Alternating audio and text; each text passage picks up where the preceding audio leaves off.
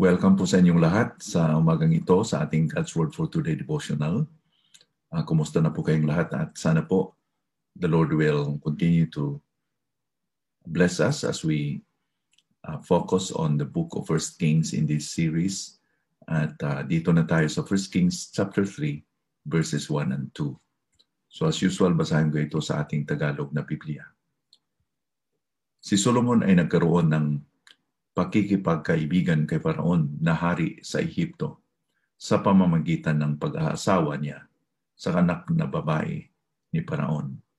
At dinala niya ito sa lungsod ni David hanggang sa kanyang natapos itayo ang kanyang sariling bahay, ang bahay ng Panginoon at ang pader sa palibot ng Jerusalem. Ang taong bayan ay naghahandog sa matataas na dako sapagkat wala pang bahay na naitayo sa pangalan ng Panginoon hanggang sa araw na iyon. King Solomon made a pragmatic political move or practical na political move. And yun po ay inaasawa niya ang anak na babae ni Pharaon, the king of Egypt. That's what we're going to talk about this morning, pragmatism or ang pagka-practical. So, ito po ay measure ni Solomon in order to strengthen his kingdom's influence. It was a practical move to foster relationships with the most powerful of his neighbors. Hindi lang sa Egypt, kundi sa ibang bansa din, katulad sa Tyre and Sidon. Now, ang tanong is, should political advancements be considered by Solomon even in violation to the laws of God? Hindi ba na sinabi ni David sa kanya that he, he is going to walk in God's ways and to keep his statutes, his commandments, his rules, and his testimonies as it is written in the law of Moses. 1 Kings chapter 2, verse 3. Now, di, dito po ang isang makikita natin na malaking pagkakamali ni Solomon at the beginning of his king, kingdom or kingship.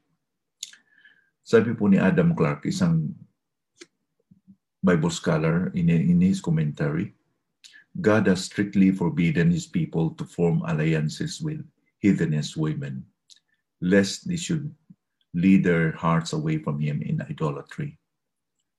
Let us hear the law. Neither shalt thou make marriages with them. Thy daughter thou shalt not give unto his son, nor his daughter shalt thou take unto thy son, for they will turn away thy son from following me, etc. Makita natin ito sa mga verses like Exodus 34.16, Deuteronomy 7.3, Deuteronomy 7.4. Now Solomon acted in direct opposition to these laws, and perhaps in this alliance were sown those seeds of apostasy from God and goodness in which he so long lived, in which he so awfully died. So ito po sinulat ni Adam Clark.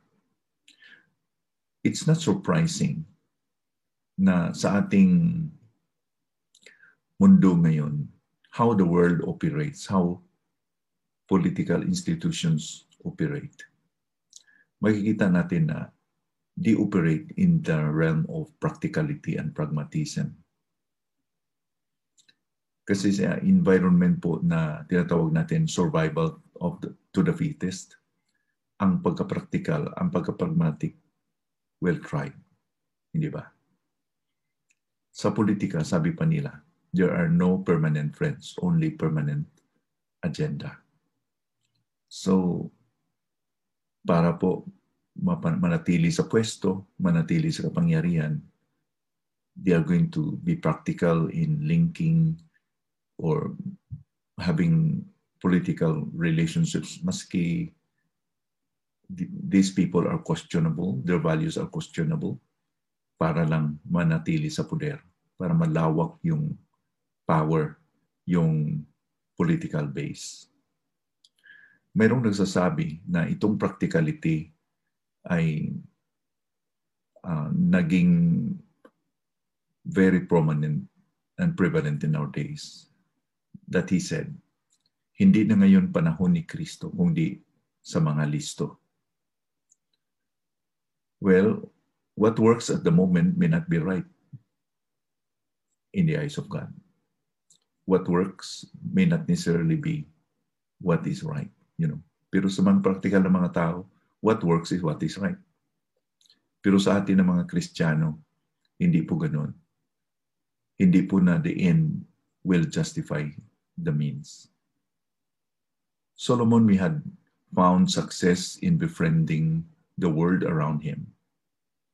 But according to the Bible, by doing so, he has begun a downward spiral of estranging his relationship with God. Sabi po ni James, the Apostle James, sa James chapter 4 verse 4, You adul- adulterous people, do you not know that friendship with the world is enmity with God? Therefore, whoever wishes to be a friend of the world makes himself an enemy of God. So, sino po yung nagkakaibigan sa mundo ay naging kaaway ng Diyos. So, sabi niya sa 1 John chapter 2, na love not the world, neither the things that are in the world. So, it, he's talking about the system of this world. Yung system na katulad sa mga nangyayari in the political alliances na they don't care whether the moral, the spiritual aspect ay nasakripisyo para lang that they could have the, the power and the, these alliances maka-foster ng kanilang political agenda. So at the end of the day, Solomon had to settle this with his God. At magkikita natin in the later portion of his life that this is one of his regrets maybe. Kasi po, we know looking forward na nahati ang kanyang kaharian. The kingdom had split because he did not follow the will of the Lord, the law of the Lord. So ang pagsunod sa anong tama or doing what is right and pleasing to God must be our pursuit. Dapat ito po yung ating sundin. Hindi po yung practical. Practicality is not the final measure of things na gagawin natin. What works may not be the will of God. What works maybe is aided by the devil, you know. Katulad ni Jacob, he supplanted or he deceived his father, he deceived his brother. It worked, diba? It worked. Pero he, he had suffered the consequence. Kasi po, alam niya na ang pang, Panginoon po ay may plano sa buhay niya that he will be a leader, that um, he will become, you know, he has a, a future ahead of him, but he took matters in his hands. So, naging practical si Jacob. He did what was not pleasing before the Lord. He lied before his father, he lied before his brother, and he ended up messing his own life. And this is the beginning of Solomon's downfall. So, para sa atin mga Kristiyano, we have only one business to do, and that is to fulfill the will of God. It's, it's not because it's practical always. No, it's not maybe practical, but that is what is more important for us, if not the most important for us, because yun po ang katutuwa ng Panginoon. Kaya nga, kung gagawa tayo ng kalooban ng Panginoon, Panginoon or susundin natin ng Panginoon, it may cause us to have many oppositions, di ba?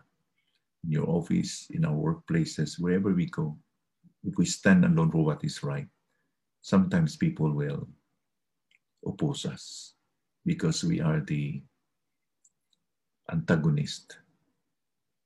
But we know na kung nandiyan tayo sa panig ng Panginoon, hindi tayo bibiguin sa Lord. Kasi po, sabi ng Panginoon sa 1 Samuel chapter 2, verse 30, those who honor God, He will honor someday. So God will vindicate his own who stand for what is right. Now, let us do this not with a spirit of pride, but yun sinasabi pa, we have to do this with meekness, just like the Lord Jesus Christ. You know, so First Peter chapter 3, verse 15, sabi po dyan that let us, let us be ready to give an answer for the hope that is in us with meekness and fear. So kung tatayo tayo or we are going to stand for what is right, what is pleasing before the Lord, let us sport with meekness. Let us not be proud, but be humble. So that's the lesson that we can learn in today's story about the life of Solomon. I hope that this will stay in our hearts, not only for today, but every day. Manalangin tayo. Panginoon, salamat po for this morning. Again, we have learned a lesson about the evil of practicality or pragmatism. Panginoon, we live in a world where survival of the fittest is the norm.